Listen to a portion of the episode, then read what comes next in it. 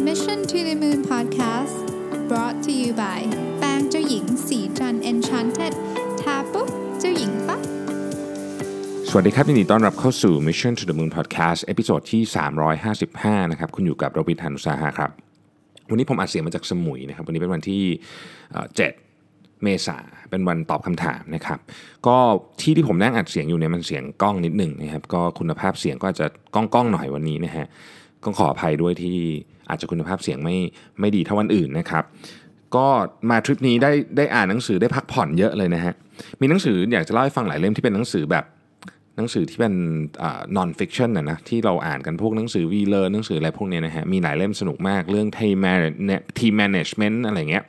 เดี๋ยวเล่าให้ฟังในพอดแคสต์ตอนอื่นตอนมารีวิวแต่ว่ามี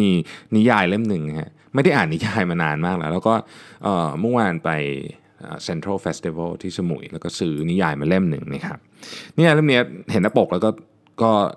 สะดุดตาอยู่แล้วนะครับเพราะว่าคนเขียนคือบิลคลินตันกับเจมส์แพตเทอร์สันนะฮะเป็นบิลคลินตันทุกคนรู้จักอยู่แล้วนะฮะเจมส์แพตเทอร์สันก็เป็นคนที่เขียนนิยายสืบสวนสอบสวนเนี่ยสนุกมากนะครับผมเนี่ยติดตามเจมส์แพตเทอร์สันมาตลอดนะครับเจมส์เจมส์แพตเทอร์สันนี่เขียนแบบ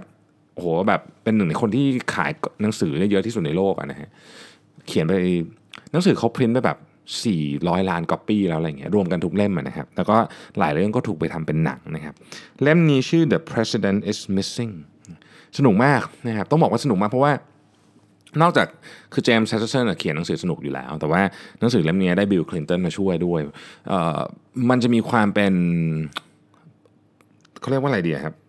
political thriller ก็คือมีคือมีเรื่องที่แบบเกี่ยวกับเกี่ยวกับ terrorist เป็นแบบฉากใหญ่ด้วย แล้วก็มีเรื่องที่มันเกี่ยวกับการเมืองภายในของสหรัฐด้วยนะครับ ซึ่งแบบคือบิลคลินตันเขาเขาเป็นประธานาธิบดีสองสมัยใช่ไหมพอตัวจริงมาเขียนในเรื่องมันก็เลยแบบลึกซึ้งเรารู้สึกว่าเราสามารถ imagine ได้เลยว่าเรื่องนี้มันสามารถเกิดขึ้นในชีวิตจริง ๆ ได้นะฮะความมันของหนังสือเล่มนี้ก็เลยอยู่ตรงนี้ ผมผมผมเล่าดีเทลเยอะไม่ได้นะเพราะเดี๋ยวจะเป็นการสปอยแต่ว่าถ้าใครชอบอ่านแนวนี้นะฮะอยากให้ ลองซื้อมาอ่านมากเลยนะครับ The President is Missing ผมเชื่อว่าหนังหนังสือเล่มนี้มีโอกาสที่จะได้เป็นสร้างเป็นภาพยนตร์ด้วยนะครับเพราะว่ามันสนุกมากเลยนะครับอะมาเริ่มคำถามกันเลยแล้วกันนะครับคำถามประจำวันที่7นะครับก็ต้องบอกว่าไม่เยอะมากเพราะผมเพิ่งตอบไปเมื่ออังคารที่แล้วเนาะก็มีเวลาแค่ 4-5 วันอย่างที่ส่งคำถามนะครับคำถามแรกครับผม บริษัทอะไรเป็นบริษัทที่กำไรเยอะที่สุดในโลกในปีที่ผ่านมาให้ให้ให้ลองหลับตาแล้ว แล้วนึกเล่นๆนะครับ เราน่าจะทายพวก ตอนแรกผมทายอ่อจะคือมีคนมาถามผมนะก่อนผมจะหาข้อมูลเนี่ยตอนแรกผมทาย Apple ทาย Google อะไรอย่างเงี้ยนะฮะซึ่งจริงเราไม่ใช่เลยครับ บริษัทที่กำไรเยอะที่สุดในโลกในปีที่ผ่านมาเนี่ยคือ Saudi Aramco ครับบริษัทผลิตน้ำมันของ Saudi Arabia นะครับกำไรเยอะที่สุดกำไร1นึ่งแสนหนึ่งหมื่นกว่าล้านนะฮะ ก็นี่แหละครับบางทีเราเราอาจจะไม่ได้ยิน แต่ก็ไม่ได้แปลว่าบริษัทเหล่านี้จะเล็กนะครับพูดถึงบริษัทที่ทำกำไรได้ดีเนี่ยนะครับต้องบอกว่าน่าน่าสนใจมากว่าห้าหกอันดับแรกเจ็ดอันดับแรกนะครับมีอยู่มีอยู่สองสามธุรกิจเท่านั้นเองนะครับอันดับที่หนึ่งคือ Saudi Aramco เมื่อกี้เล่าเล่าให้ฟังแล้วนะฮะหนึ่งร้อยสิบเอ็ดบิลเลียน US ดอลลาร์นะครับ Apple มาที่ 2 50 59.5 บิลเลียน US ดอลลาร์นะครับ ในปีที่ผ่านมา Samsung มาที่3ฮะ39.9 billion dollar นะครับ JP Morgan Chase นะครับสถาบันการเงิน ที่ใหญ่มากของโลกเนี่ยมาที่ 4 32.5 billion นะครับ Alphabet บริษัทแม่ของ Google มาที่ 5 ที่ 30 billion Shell 6 23 billion และ Exxon Mobil 20 billion หลายคนอาจจะรู้สึกไม่ค่อยตื่นเต้นกับธุรกิจ oil and gas energy อะไรพวกนี้แล้วใช่ไหมฮะแต่ว่าใน top 7 เนี่ยอยู่ถึง 3 เลยนะ บริษัทเทคโนโลยีก็ 3 เท่ากันนะครับ แล้วก็มีการเงิน ซึ่งก็เป็นการเงินกึ่งกึ่งเทคโนโลยีหรือเปล่า เราก็อาจจะตัดสินยากนิดนึงแต่แต่ที่เล่าให้ฟังคือว่าน่าสนใจว่าบริษัทที่อาจจะไม่ได้แบบหวือหวามากในหน้าข่าวเนี่ยนะฮะจริงๆก็กำไรดีมากนะครับอะทีนี้มีคนถามว่าเอ๊ะข่าวสัปดาห์ที่แล้วมีเรื่องของอภรรยาของต้องใช้คำว่าอดีตภรรยานะฮะ ของเจฟเบโซสนะที่พูดถึงเรื่องของการหย่าร้างนะครับที่แพงที่สุดในโลกนะก็ต้องบอกว่าเป็น settlement ที่แพงที่สุดในโลกจริงนะครับ36 billion US ดอลลาร์ประมาณสักล้านกว่าล้านบาทนะครับอันนี้คือคือปริมาณเงินที่ที่ตกลงกันในการหย่าร้างนะครับ ก็แซงคู่อื่นแบบหายห่วงเลยนะฮะไกลมากนะครับเป็นเป็นหุ้นซะเยอะนะครับเป็นหุ้นซะเยอะ แล้วก็อ ที่สองแล้วกันที่สองนะครับคืออเล็กไวลเดนสตีนนะครับรูเพิร์ตเมอร์ดอกนะครับอันนี้คือที่สามนะครับแล้วก็นี่แหละครับก็คนอื่นก็ก็ไม่ได้เยอะมากนะฮะคืออย่างที่สองนี่ก็แค่ 3,000 ล้านเหรียญเท่านั้นเองซึ่งยังห่างกับของเจฟเบโซสเยอะมากนะครับโอเคคำถามต่อไปนะครับอยากขอคำแนะนำเรื่องการประเมินผลงานลูกน้องที่เป็นระดับ operation operation นะครับไม่รู้ว่าจะประเมินยังไงดีนะฮะจริงๆผมแนะนำนะครับว่าเวลาคิดเรื่องเรื่อง OKR ให้ออกครับ คือหลายคนบอกว่าเฮ้ย OKR มันต้องใช้เฉพาะกับกับ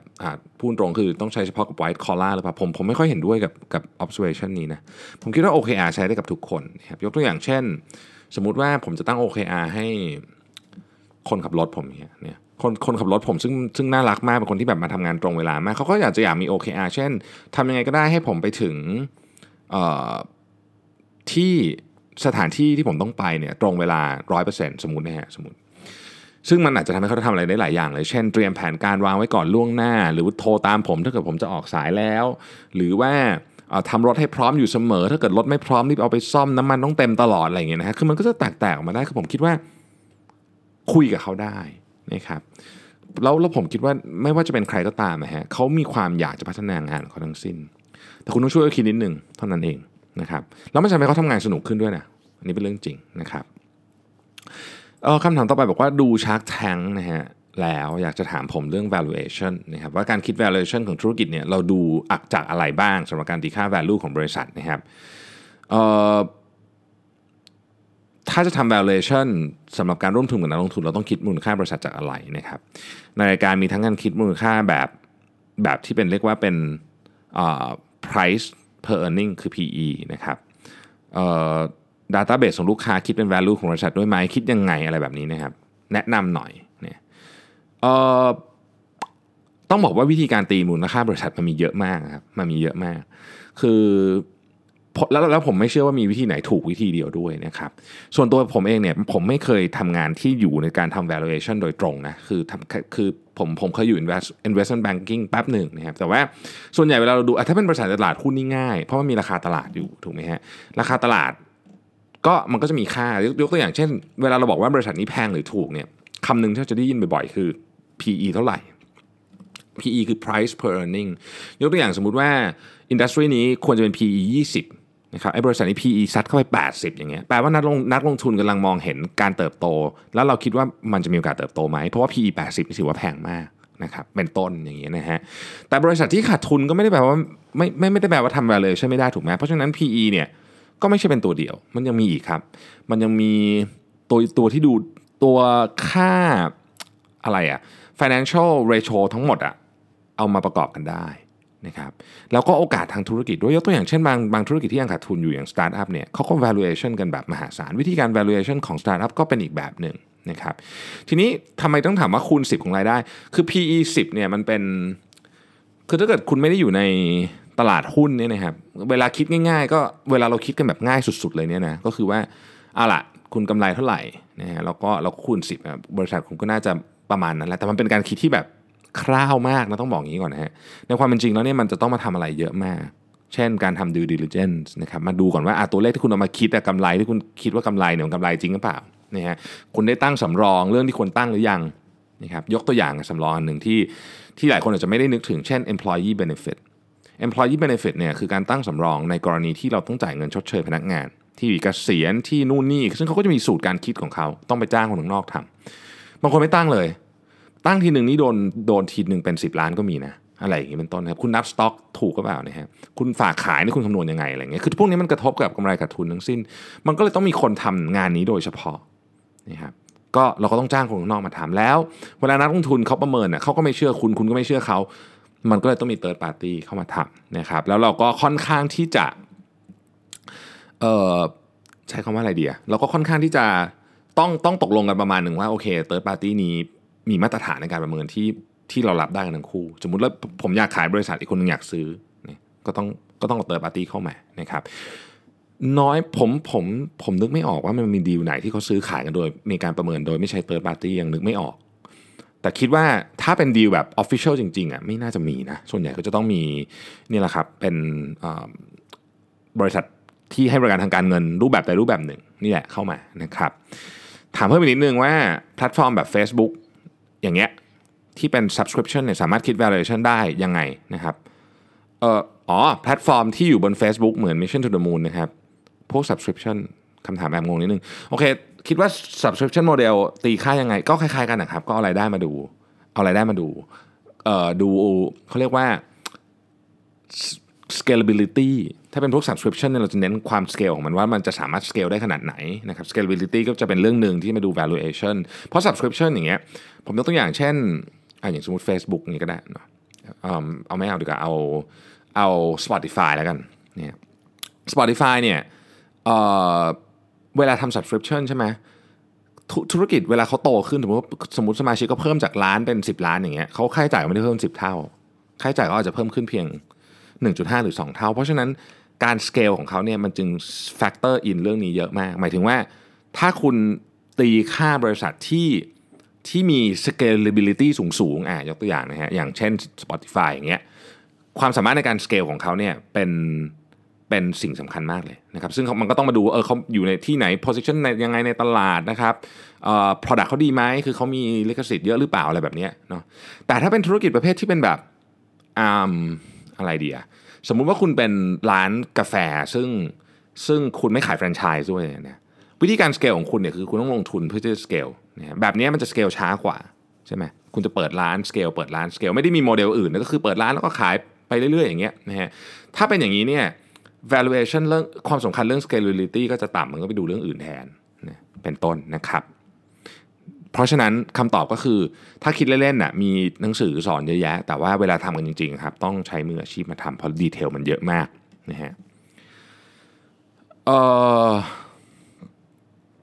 อันนี้เป็นอีกเรื่องหนึ่งนะครับ ก็คือเป็นเรื่องของการยืมยืมรถยืมของกันไปใช้แล้วกันผมไม่บอกดีเทลนะกลัวเดี๋ยวเดี๋ยวจะเดี๋ยวจะมีปัญหานะครับต้องบอกว่าคือ เรื่องของการยืมของไปใช้แล้วเกิดความเสียหายเกิดอะไรขึ้นมาเนี่ยนะฮะ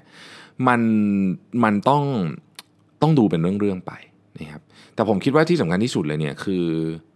คือคนที่ยืมอะฮะต้องมีความรับผิดชอบ ถ้าเกิดว่าคนที่ยืมไปไม่มีความรับผิดชอบ เราเป็นคนให้ยืมแล้วเขาไม่มีความรับผิดชอบเนี่ยก็จะได้รู้ประเด็นที่สำคัญคือก่อนที่เราจะให้ใครยืมอะไรก็ตามเนี่ยนะครับคนอันนี้ผมพูดถึงฝั่งคนให้ยืมก่อนนะคุณต้องคิดถึง worst case scenario ก่อน สมมติจะให้ยืมตังค์เนี่ย เวลาให้ยืมตังค์โดยเฉพาะคนสนิทกันเพื่อนกันอะไรอย่างเงี้ยนะฮะคิดไว้ก่อนเลยว่าไม่ได้คืน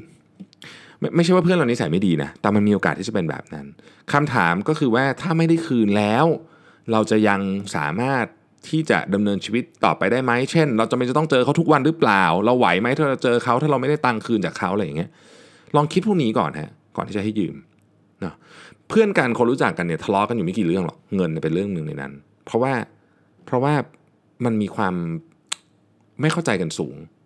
เวลายืมอะนึกออกไหมคือคือมันเราจะได้เห็นบ่อยนะในในกระทู้ในพันทิปประเภทที่แบบว่าทำไมลูกหนี้ถึงดูมีชีวิตสบายจังไปกินข้าวหรูๆนู่นนี่แต่ตังค์ไม่คืนอะไรอย่างเงี้ยคือมันทุกคนมันคิดอะไรได้หมดนะฮะดังนั้นสำหรับคนยืมดีสุดก็คือ คิดไว้ก่อนเลยว่าเวลาให้ยืมเงินก้อนนี้จะไม่ได้คืน ผมผมพูดถึงเรื่องนี้สำหรับนอกจากเรื่องการให้ยืมเงินแล้ว investment ที่ risky มากๆ ก็เป็นลักษณะแบบนี้เหมือนกันเนาะ อันนี้อันนี้พูดผมคือถ้าเกิดคุณอยากจะมีคนเคยถามผมบอกว่า อยากซื้อบิตคอยนะพี่ผมขอคำแนะนำหน่อย ผมบอกให้ผมไม่ค่อยรู้เรื่องเลยไอ้พวกคริปโตเคอเรนซีพวกเนี้ยแต่ว่ามันผมรู้ว่ามัน risk สูงมาก เพราะดูจากราคาที่มันขึ้นขึ้นลงๆนี่กลับมาขึ้นใหม่แล้วใช่ไหมก่อนหน้านี้ก็ลงไป ดูจากราคาที่มันขึ้นขึ้นลงๆเนี่ยเราสามารถบอกได้เลยว่าเอ่อของอันเนี้ยมัน risk สูงมาก เพราะฉะนั้นเวลาเวลาผมจะลงทุนเนี่ยคือผมคิดงี้เลยว่า ถ้าเกิดว่ามันเหลือศูนย์เลยอะรับได้ไหมถ้าจะลงทุนในของประเภทนี้นะ ก็นั่นแหละ วิธีคิดก็คล้ายๆกัน ผมว่านะครับ อันนี้อันนี้เป็นความคิดส่วนตัวนะครับ ไม่ต้องไม่ต้องเชื่อก็ได้เนาะโอเคนะครับคำถามต่อไปนะครับ ในทีมมีน้องคนหนึ่งที่ทำงานอ่อนมากอ่อนกว่าเพื่อนคนอื่นอย่างเห็นได้ชัดนะครับ ทั้งในด้านภาษา ซึ่งซึ่งเป็นเรื่องของงานหลักของเขาก็ต้องแปลงาน และความเรียบร้อยของงาน ก็เจ้าตัวบอกว่าเอออยากจะขอให้น้องคนนี้ไม่ต้องทำงานพวกนี้อีกได้ไหมแต่กลัวว่า หัวหน้าจะมองว่าเราไม่ให้โอกาสเด็ก หรือไม่พัฒนาจุดอ่อนของน้องคนนี้ขึ้นมา แต่คิดว่าพัฒนาไม่ไหวจริง ๆ คือปวดหัวมากนะหัวหน้าก็ทราบดีว่างานเป็นยังไงนะครับ แนะนำให้คุยกับหัวหน้าไปเลย ว่าคืออันนี้ต้องแน่ใจก่อนนะว่าคุณพัฒนาไม่ได้นะครับคือมันก็อาจจะมีคนที่ไม่เหมาะกับหน้าที่นั้นจริงๆนะครับผมคิดว่าต้องคุยกับสองคน คนที่หนึ่งคือคุยกับหัวหน้า เล่าอย่างที่คุณถามผมมานี่แหละ อันที่สองคือต้องไปคุยเจ้าตัวเลยครับว่าจริง ๆ แล้วเขาอยากทำอะไรบางทีนะคุณอาจจะเจอสิ่งที่คุณไม่เคยคาดคิดมาก่อนเลยก็ได้ ผมเนี่ยเคยคุยกับเพื่อนคนหนึ่งบอกว่านี่แหละมีปัญหาการทำงานเนี่ยนูน้องในทีมทำงานไม่เรื่องนู่นนี่อะไรเนี่ยนะครับปรากฏว่าย้ายเขาเนี่ยจากแผนก marketing เนาะซึ่งเป็นแผนกที่รับเขาเข้ามาเนี่ยนะครับแล้วถามว่าเขาอยากทำอะไรจริงเขาบอกว่าเขาอะเขาเป็นคนที่แบบชอบแบบขีดขีดเขียนเขียนวาดรูปอะไรแบบนี้เขามีความสุขที่ทำพวกนี้ฮะ เอาเขาไปทำ content creator ไปอยู่กับพวกทีมกราฟิกอะฮะปรากฏว่าเขาแบบทำงานได้ดีมากๆ ตอนที่อยู่ marketing นี่คือจะโดนไล่ออกอยู่แล้วอะแต่ย้ายไป เพราะว่าคือไม่คือเรารับเขามาในตำแหน่งนั้นบางทีมันอาจจะมีสถานการณ์ที่ที่เปลี่ยนก็ได้ ก็ลองถามคุยสองคนนะคุยหัวหน้าพูดเรื่องนี้ตรงๆขอคำปรึกษาเขาเขาอาจจะเห็นอะไรที่คุณไม่เห็นสองคุยกับเจ้าตัวครับถ้าเกิดทำทั้งสองอย่างแล้ว งานมันไปต่อไม่ได้ ผมก็คิดว่าก็ต้องพิจารณาเปลี่ยนคนนะ ครับ อันต่อไปอยากถามว่าผมอ่านหนังสือเยอะมีวิธีย่อยให้ตัวเองเข้าใจยังไงจำได้และนำมาปรับใช้ชีวิตยังไงได้บ้างนะครับ วิธีการทำให้เราเข้าใจหนังสือได้ดีที่สุดเนี่ยนะครับผมบอกเลยไม่มีอะไรดีกว่าการรีวิวหนังสือเมื่อคุณต้องรีวิวหนังสือเนี่ยคุณจะทำความเข้าใจกับมันเองนะซึ่งอันนี้มันมาจาก learning pyramid learning pyramid เป็นพอดแคสต์ตอนหนึ่งนะครับใครยังไม่เคยฟังไปฟังเรื่องนี้ได้เลย ว่าทำไมการที่คนเราเนี่ยฟังอะไรมา อ่านอะไรมา แล้วไปพูดต่อไปสอนคนอื่นต่อ หรือไปคุยต่อเนี่ยนะครับมันทำให้เราเรียนรู้ได้ดีขึ้นมันมีทฤษฎีอธิบายอยู่นะครับพอพอเรารีวิวแล้วเนี่ยคราวนี้ง่ายละนะก็มันมันมันมันจะไม่ได้จำได้หมดทุกอย่างนะครับ ผมผมขอเน้นอีกครั้งนึงว่าการอ่านหนังสือสำหรับผมนะผมรู้สึกว่ามันไม่ได้มีประเด็นอะไรที่ต้องจำแต่เรื่องไหนที่ผมรู้สึกว่าเฮ้ยมันเป็นประโยชน์ ผมจะติดไอ้โพสต์อิทไว้ แล้วก็ผมก็จะจดไว้ในอีกที่หนึ่งว่าโอเค ถ้าสมมติว่าเรื่องหัวน้อง เรื่องหัวหน้าทะเลาะกับลูกน้องเนี่ยอ่ามันมาอ่านเล่มนี้นะอะไรเงี้ยมาอ่านตรงนี้ของเล่มนี้จดไว้ แล้วเมื่อถึงเวลาเราค่อยมาอ่านนะเพราะว่าเราไม่มีทางจำทุกเรื่องได้เนาะเราไม่มีทางจำทุกเรื่องได้นะครับ และอีกอันที่สำคัญมากอะไรที่นำมาปรับใช้ได้เลย ลองใช้เลย อย่างคราวที่แล้วอย่างเงี้ยผมอ่านเรื่องคือจริงๆ ก็ได้ยินมานานใช่ไหมเรื่อง Briggs Myers แต่เขาก็พูดถึงว่าวิธีการเอามาใช้จริงๆ ที่ไม่ใช่แค่ test test เสร็จแล้วทำไงต่อ ผมก็ test เลยลองทำดูเลย แล้วก็เออมันก็ work จริงๆ เนาะอะไรอย่างเงี้ยเป็นต้นนะครับ หรือถ้าเกิดเป็นหนังสือแบบพวกที่เป็นแบบกึ่งกึ่ง how to อะจริงๆ how to ไม่ใช่เฉพาะเรื่องเรื่องไอ้ร่ำรวยอย่างเดียวนะเป็นแบบพวกสุขภาพพวกเรื่องนั่งสมาธิอะไรก็มี how to หมดนะก็ทำเลย แล้วมันก็จะรู้สึกว่าเออมันได้เอามาใช้จริง ๆ นะครับอีกท่านหนึ่งถามว่ากำลังจะได้รับตำแหน่งหัวหน้าทีมที่สมาชิกอายุเยอะกว่า มีวิธีการยังไงที่สามารถทำให้เข้าถึงยอมรับ และเปิดใจเพื่อพัฒนาการทำงานให้ดีขึ้นนะครับ มีบทความอะไรแนะนำหรือไหมนะฮะ เอ่อต้องบอกอย่างนี้ก่อนนะครับว่า การที่ผมไม่แน่ใจว่าคำว่าสมาชิกสูงวัยกว่านี้สูงวัยกว่าขนาดไหน ขนาดถึงขั้นว่าข้าม generation เลยหรือเปล่า ถ้าข้าม generation เลยเนี่ยนะครับ อันเนี้ยแนะนำว่าต้องอาจจะต้องพิจารณาเรื่องของการดูว่า value ของแต่ละ generation เนี่ยเขาเขา value อะไร บางที generation ของ แต่ละ generation เขา value ไม่เหมือนกัน เพราะฉะนั้นต้องไปดูก่อน เช่น เช่นเขาอาจจะ value ว่าเอ้ยคนทำงานหนักคือสิ่งที่เขาสิ่งที่เขารู้สึกว่าเป็นคุณค่านะครับนั่นหมายความว่าถ้าเกิดคุณกลับบ้านเร็วเนี่ยเขาจะรู้สึกว่าคุณเป็นหัวหน้าที่ไม่ดีสมมตินะนี่ผมยกตัวอย่าง ก็ต้องคุยกันให้รู้เรื่องก่อนว่าโอเคให้เรากลับบ้านเร็วไม่ใช่ว่าเราไม่ทำงานนะ แต่เรามีวิธีการคิดที่ไม่เหมือนกันต้องปรับจูนเรื่องความคิด อันนี้กรณีที่ไกลมาก แต่ว่าถ้าเกิดว่า generation ไม่ได้ไกลไม่ได้ห่างกันเป็นแบบ 10-20 ปีเนี่ยนะครับผมมีหนังสือเล่มหนึ่งอยากให้อ่าน ชื่อ The Five Dysfunction of a Team นะครับคนเขียนชื่อ Patrick Lancioni นะฮะมีมีแปลไทยแล้วนะครับ ซึ่งหนังสือเล่มนี้ดีมาก เดี๋ยวจะมารีวิวให้ฟังชอบมากอ่านแล้วแบบโอ้โหเป็นหนังสือที่แบบสุดยอดมากในการบริหารทีมนะครับ โดยเฉพาะทีมที่มีความแตกต่างกันเยอะๆนะฮะอีกท่านหนึ่งถามมาว่ามีคำถามฮะอ่านหนังสือที่หัวมุมถนนแล้วมีคำถามว่าก่อนไปวิ่งตอนเช้าต้องกินอะไรก่อนไหมนะครับ เคยอ่านเจอว่าถ้าไม่กินอะไรไปวิ่งมันจะเบิร์นกล้ามเนื้อแทนไขมันนะฮะเอ่อผมต้องบอกอย่างนี้ก่อนนะครับ ผมไม่ทานเพราะว่าผมทำ IF อย่างหลายท่านทราบนะก็คือผมอดข้าวตั้งแต่ประมาณบ่ายโมงอะไรเงี้ยทานที่เจ็ดโมงผมวิ่งตีห้าเพราะฉะนั้นผมยังไม่ได้ทานนะครับส่วนไอ้เรื่องเบิร์นกล้ามเนื้อแทนไขมันอะไรเนี่ยพวกเนี้ยคือต้องบอกว่าคุณต้องดูต้องดูตัวเองสังเกตตัวเอง ผมคือต้องต้องบอกว่า บทความที่เกี่ยวเรื่องพวกนี้ครับมันมีทุกแบบบางแบบเขาบอกให้ออกกำลังเช้า ก็ออกกำลังกายเช้าดีกว่า ไม่ต้องกินข้าว ออกกำลังกายเช้ากินข้าวดีกว่าไม่กินข้าว ออกกำลังกายเช้า ถ้าไม่กินอะไรมันจะ burn กล้ามเนื้อแทนไขมัน หรือกลับกันหรือต้องออกกำลังกายเย็นดีกว่าเช้าอะไรคือมันมีทุกอย่างให้คุณไป search เลยว่า คุณอยากได้แบบไหนมันมีหลักฐานสนับสนุนหมด เพราะฉะนั้นผมคิดว่าเอาตัวเราเองนี่แหละเป็นข้อพิสูจน์สำหรับผมผมทดสอบวิธีนี้ผม workผมจะกินข้าวกรณีเดียวครับ คือกรณีที่แข่ง เพราะว่าแข่งเนี่ยมันมันต้องเค้นพลังงานสุดขีดไม่ไม่มันไม่ได้ไปวิ่งแบบธรรมดาแบบ10 15 โลมันมันต้องใส่พลังงานเยอะไม่กินข้าวนี่ไม่ไหวแน่นอน แต่ถ้าเกิดซ้อมปกติ 15 โล 20 โลอะไรเงี้ยไม่กินครับแต่ไม่ได้บอกว่ามันจะเหมาะกับคุณฮะลองไปเทสด้วยตัวเอง ตัวเราเองเนี่ยสามารถทดสอบได้ เรื่องพวกนี้สัญญาณของร่างกายมันจะบอกว่าเราไม่โอเค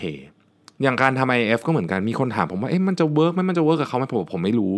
ผมไม่ใช่ผู้เชี่ยวชาญทางด้านนี้ และถ้าเกิดคุณอ่าน article ต่างๆเนี่ยก็จะพบว่ามันไม่ได้มี article เยอะขนาดนั้น และมันก็มี article ที่ขัดกันเต็มไปหมดเลย งานอันนึงก็บอกดีอันนึงก็บอกไม่ดี ผมก็เลยบอกว่าอย่างนี้แล้วกัน วิธีการที่ผมใช้อะคือผมทำเองแล้วผมก็ไปตรวจร่างกาย อยู่เรื่อยๆอะสังเกตตัวเองก่อนเรื่องหนึ่งเราไปตรวจร่างกายตรวจร่างกายล่าสุดเนี่ยโอ้โห ค่าทุกอย่างดีจนจนหมอตกใจอะนะฮะยูรงยูริกอะไรลดเยอะมาก ซึ่งผมก็คิดว่าคนเกิดจากหลายเรื่อง แต่เรื่องหนึ่งก็คือการทำ IF ก็เกี่ยวแน่นอน ดังนั้นพิจารณาดูจากความรู้สึกของเราฮะคนที่อดข้าวเรารู้สึกมือสั่นอย่างเงี้ยก็อย่าทำฮะคือมันมันสัญญาณมันบอกอยู่แล้วว่ามันไม่เหมาะกับคุณเป็นต้นนะครับ เอ่ออีกท่านหนึ่งถามมาว่ามีลูกน้องเพื่อนหรือภรรยาของผมฟัง Super Productive Podcast หรือ Mission to the Moon บ้างไหมแล้วมีคนฟังfeedback มาบ้างหรือเปล่านะครับ มีฮะก็ก็ก็บางคนอาจจะฟังเงียบๆทีมงานผมมีบางคนฟังนะครับ แล้วก็เพื่อนไม่รู้มีหรือเปล่าภรรยาผมก็นานๆฟังทีนะครับ คุณแม่ผมฟังบ่อย คุณแม่ผมฟังบ่อยนะครับ แล้วก็หลายคนที่เป็นเพื่อนที่อาจจะไม่ได้สนิทมากอะจะฟัง นะครับแต่ว่าเพื่อนสนิทอาจจะแบบไม่อยากได้ยินเสียงแล้วเพราะก็ได้ยินเสียงกันบ่อยแล้วก็เลยไม่ฟังหรือเปล่าก็ไม่รู้ แต่ว่าก็มีหลายคน feedback มาครับว่าเออชอบไม่ชอบตรงไหนอะไรเงี้ยนะครับ ก็พยายามจะปรับอย่างหลายคนบอกว่า เอ๊ะผมพูดแบบเสียงฟังแล้วหลับอะไรเงี้ยผมก็พยายามจะพูดให้มัน active ขึ้นนะในช่วงหลังนี้ถ้าใครสังเกต ผมจะพูดแบบ active ขึ้นเพราะมีเออมีคน comment มาแบบฟังแล้วแบบง่วงนอนอะไรเงี้ยนะฮะผมก็แบบเราไม่ได้ทำพอดแคสต์ให้คนหลับ เพราะฉะนั้นเออเราก็พยายามจะทำให้มันคึกคักมากขึ้นอะไรเงี้ยนะครับ ก็ ค่อยๆ ปรับกันไปเนาะนะครับ มีหนังสือเกี่ยวกับการอ่านงบไหมนะครับ ผมมีเล่มหนึ่งแต่ผมจำชื่อเป๊ะๆไม่ได้ แต่มันเป็นเรื่องงบการเงินกับปากกาสามสีคุณลองไปเซิร์ช Google ดูนะครับมันเออผมเล่มนี้ดีผมชอบ งบการเงินแล้วก็มีปากกาสามสีอ่านงบการเงินด้วยปากกาสามสีหรืออะไรประเภทเนี้ยเล่มนี้ดีนะครับท่านต่อไปถามว่าถ้าจะดูว่าบริษัทใดน่าลงทุนหรือไม่นอกจากเห็น revenue อัตราการเติบโตในแต่ละปีของบริษัท และอัตราการลงทุนให้กับบริษัทนั้น อัตราผลตอบแทนที่จะได้รับ มีวิธีการเลือกลงทุนอย่างไรอีกบ้าง อันนี้ขอตอบในกรณีที่เป็นบริษัทที่อยู่ในตลาดหลักทรัพย์แล้วกันนะครับ เพราะว่ามันดูมันดูง่ายดีเนาะผมเนี่ยไม่ใช่เซียนหุ้นอยู่แล้ว แต่ว่าผมก็มีวิธีการเลือกหุ้นของผม ถ้าเกิดว่าในกรณีที่ผมซื้อถือยาวนะฮะผมมีผมซื้อกองทุนหลังๆนี้ซื้อกองทุนเยอะ แต่ว่าหุ้นเป็นตัวตัวก็ยังซื้ออยู่ หลักการคืออย่างนี้ฮะผมจะซื้อหุ้นที่หนึ่งผมเข้าใจ คำว่าเข้าใจคือเข้าใจว่าเขาทำอะไร คือหุ้นบางตัวเนี่ย ผมยังไม่รู้เลยว่าบริษัทเขาทำอะไรไปอ่านแล้วก็ยังงงๆแบบนี้ผมไม่ซื้อ เพราะฉะนั้นหุ้นที่ผมซื้อมันจะเป็นหุ้นที่แบบ กิจการเขาค่อนข้างที่จะเชื่อมโยงกับ B2C ใช้คำนี้แล้วกันเนาะคือมันจะมีธุรกิจที่เป็น B2B ไอ้แบบนี้ผมไม่ค่อยซื้อเพราะผมไม่เข้าใจจริงๆว่าเขาทำอะไร คือผมไม่ได้อยู่ในธุรกิจเขาผมก็ไม่เข้าใจนะครับเอ่อผมยกตัวอย่างแล้วกันอย่างอย่างธุรกิจที่แบบทำเรื่องแบบผลิตท่ออย่างเงี้ยผมไม่รู้ว่าธุรกิจท่อเป็นยังไง ผมก็ไม่ได้ซื้อ แต่ธุรกิจที่ทำแบบอะ ขายมือถืออะทำอะไรอะธนาคารอะไรอย่างเงี้ยอันเนี้ยคือมันมันมันเข้าใจไงเพราะว่าเราเราเรานึกออกว่าโอเคคอน sumer เป็นยังไงหรือทำอาหารอย่างเงี้ยเราก็เห็นเราก็พอจะเข้าใจได้ ผมจะดูบริษัทที่ผมเข้าใจก่อนนะฮะคือบางบริษัทนี่งบการเงินแบบโหอลังการมากๆ ทุกอย่างดีหมด แต่ผมไม่รู้ไม่รู้ว่าเขาทำอะไรจริงๆอะก็ไม่แบบนี้ก็จะไม่ลงทุนนะครับนอกจากนี้อันนึงคือดูผู้บริหารด้วยครับว่าผู้บริหารชื่อเสียงเป็นยังไง อันนี้ก็สำคัญนะครับดู เหตุการณ์ในอดีตเนาะว่าที่ผ่านมาเนี่ยเรื่องต่างๆที่เกิดขึ้นกับเขาเนี่ยเขาแก้ปัญหายังไงนะครับเช่นมีการบุ๊กรายได้พิเศษแบบมหาศาลในปีไหนเพื่อจ่ายปันผลหรืออะไรแบบนี้หรือเปล่าที่มันดูแล้วมันไม่ค่อยแบบ ไม่ได้ผิดกฎหมาย แต่อาจจะไม่ค่อยถูกต้องกับผู้ถือหุ้นนักแล้วเขาพยายามหลีกเลี่ยงนะครับพวกเนี้ยนะซึ่งบริษัทที่อยู่ในตลาดเนี่ยมันง่ายฮะต้องบอกอย่างนี้เลยบริษัทที่อยู่ในตลาดเนี่ยมันง่าย เพราะมันมีข้อมูลพวกนี้เปิดเผย แล้ววิธีการทำบัญชี วิธีการตรวจสอบ auditor อะไรพวกนี้เข้มงวดมาก ๆ ก็ มีโอกาสที่จะผิดน้อยกว่า ทีนี้ถ้าเกิดว่าเป็นบริษัทที่อยู่นอกตลาดล่ะสมมุติว่าเราอยากจะลงทุนในสตาร์ทอัพนะช่วงนี้หลายท่านก็ฮิตใช่ไหมอยากลงทุนในสตาร์ทอัพมีเงินอยากลงทุนจังเลยทำไงดี ผมบอกเลยครับว่า อันดับแรกและอันน่าจะสำคัญที่สุดเบอร์หนึ่งเลยคือทีมเพราะคุณลงทุนในทีม อันดับที่ 2 คือดูก่อนว่าทีมเก่งอย่างเดียวไม่พอนะครับ ต้องดูด้วยว่าเขามีเวลาทำงานหรือเปล่า บางคนนี่ทีมแบบอลังการมาก แต่แบบดูรายชื่อแต่ละคนแล้วแบบ ไม่น่าจะว่างนะพวกนี้คือเหมือนจะน่าจะงานยุ่งอะไรอย่างเงี้ยนะฮะ คือเขาก็ต้องมีเวลาให้กับในการในการทำให้กับบริษัทนั้นด้วย ไม่ใช่ว่าชื่อเท่อย่างเดียว แต่ว่าอุ้ยแต่ละคนไม่น่าจะมีเวลาทำอันนี้ก็เป็นจุดอันหนึ่งที่ต้องระวังนะครับ บริษัทที่อยู่นอกตลาดแน่นอนว่าลงทุนยากกว่าอยู่แล้ว เพราะฉะนั้นมันมีความเสี่ยงสูงกว่าเยอะ แต่ก็นี่แหละฮะถ้าเกิดให้ผมเลือกอย่างใดอย่างหนึ่ง สมมติเลือกได้ข้อเดียวนะครับ ผมดูทีมครับดูทีมเป็นหลักเลยนะครับอะอีกท่านหนึ่งนะครับ ไม่ลงสเปซิฟิกเนาะตอนนี้ทำงานเป็นงานงานชนิดหนึ่ง เป็นงานน่าเรียกว่าเป็นงานออฟฟิศแล้วกันนะครับ อยู่ที่กรุงเทพนะฮะแล้วก็อยากจะไปทำงานให้กับมูลนิธิหนึ่งนะครับซึ่งอยู่ไกลนะครับไม่ได้อยู่ในกรุงเทพนะฮะออกไปนะฮะแต่ว่าได้ทำงานที่คล้ายๆกับฟังก์ชันเดิมนี่นะแต่ว่าไปอยู่แบบ อยู่ในมูลนิธินะฮะเราก็ไปอยู่ในป่าอะไรแบบนี้นะอาจจะไม่ได้ป่าขนาดนั้นแต่ว่าดูแลเรื่องนี้นะครับมีความเห็นว่ายังไงนะฮะคุณพ่อไม่ค่อยเห็นด้วยเท่าไหร่ เจ้าตัวอายุยี่สิบสี่นะครับผมผมผมเข้าใจนะว่าทำไมคุณพ่อถึงไม่เห็นด้วย คือถ้าถามความเห็นผมผมเคยพูดไปแล้วนะว่าสมัยจบใหม่ๆเนี่ย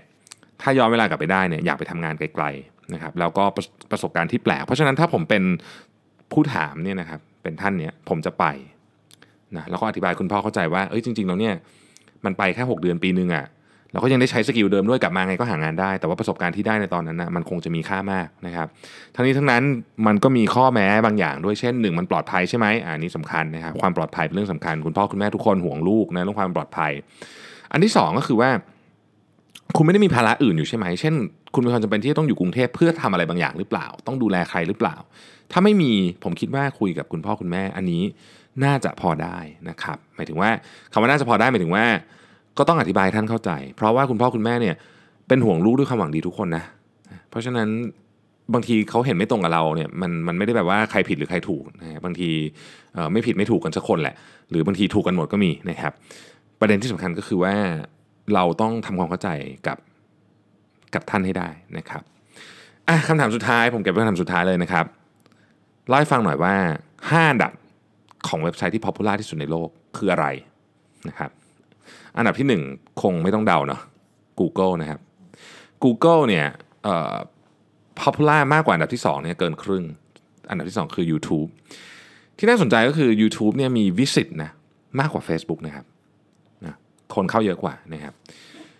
Facebook มาอันดับที่3นะฮะ Baidu คือ Google ของจีนเนี่ยมาอันดับที่4นะครับแล้วก็ Wikipedia มาในอันดับที่ 5 ครับ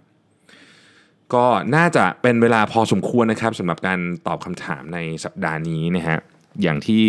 แจ้งให้ทราบในตอนแรกว่าต้องขออภัยกับคุณภาพเสียงด้วยนะครับ ที่มันอาจจะก้องๆเล็กน้อยนะฮะแต่ว่าตอนต่อๆไปก็จะกลับมาปกติแล้วนะครับ ขอบคุณที่ติดตาม Mission to the Moon Podcast ครับเราพบกันใหม่ในวันพรุ่งนี้ สวัสดีครับสัสิ เพราะความสดใสมีได้ทุกวัน